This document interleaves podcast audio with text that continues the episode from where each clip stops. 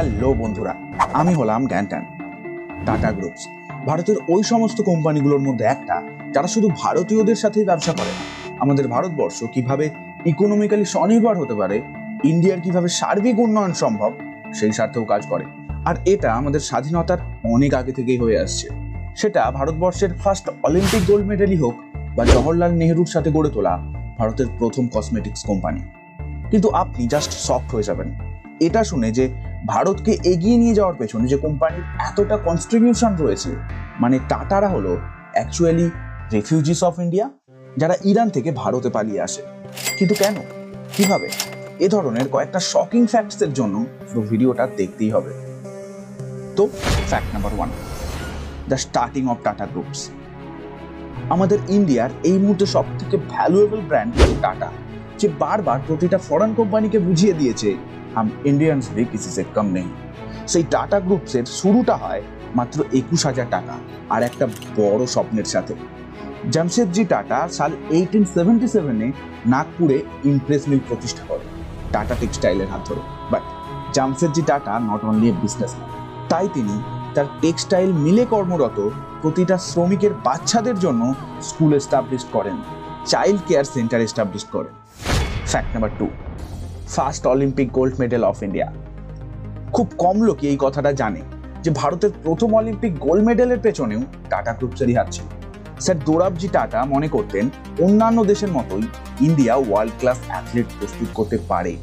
আর তাই তিনি নিজের বিশ্বাসের ওপর ভিত্তি করেই সাল নাইনটিন টোয়েন্টিতে প্রথম ইন্ডিয়ান হকি টিমকে স্পন্সর করে। কিন্তু ওই বছর টিমটি কোনো মেডেলই জয়ী হতে পারেনি।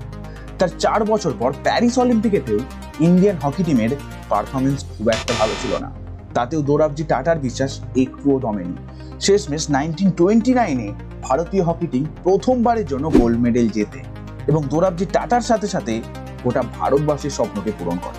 সেই ইন্ডিয়ান হকি টিমের জন্য এই ভিডিওতে একটা লাইক তো করতেই হবে। Fact number three father of Ratan Tata. আপনি কি জানেন, রতন টাটার বাবা নোভেল টাটা, রতনজি টাটার নিজের সন্তান বা বায়োলজিক্যাল চাইল্ড ছিলেন না? Naval Tata adopted by sir Ratanji Tata but Tata ফ্যামিলির সাথে নোভেল টাটার একটা রক্তের সম্পর্ক আগে থেকেই ছিল। ফ্যাক্ট নাম্বার ফোরে যাওয়ার আগে যদি এখনও পর্যন্ত চ্যানেলটা সাবস্ক্রাইব করা না থাকে, তাহলে এক্ষুনি করে নিন।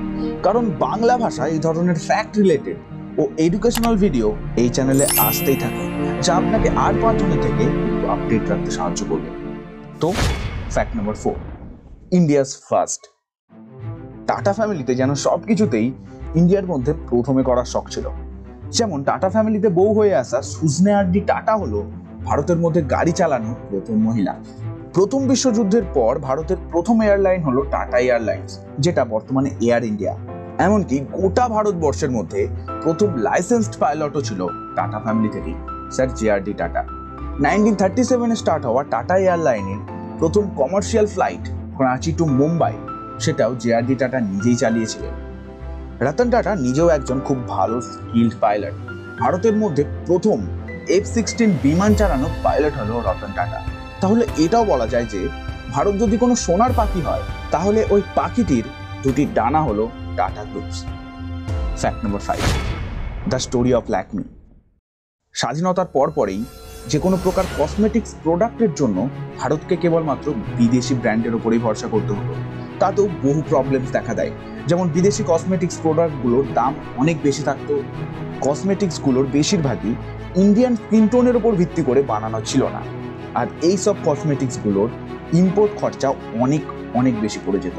আর তাই এই ধরনের প্রবলেমসগুলোর সলিউশনের জন্য তৎকালীন প্রধানমন্ত্রী জওহরলাল নেহেরু টাটা গ্রুপের সাথে হাত মিলিয়ে ভারতের প্রথম নিজস্ব কসমেটিক্স কোম্পানি ল্যাকমি শুরু করে, যেটি কম দামে ও বিশেষ করে ইন্ডিয়ান স্কিন টোনের উপর ভিত্তি করে তৈরি করা হতো। Fact number six Tata family is refugees of India as Tata family originally Parsi community থেকে বিলংস করে, যারা প্রায় বারোশো সাল আগে ইরান থেকে ইন্ডিয়াতে পালিয়ে আসে আর গুজরাটে এসে থাকতে শুরু করে।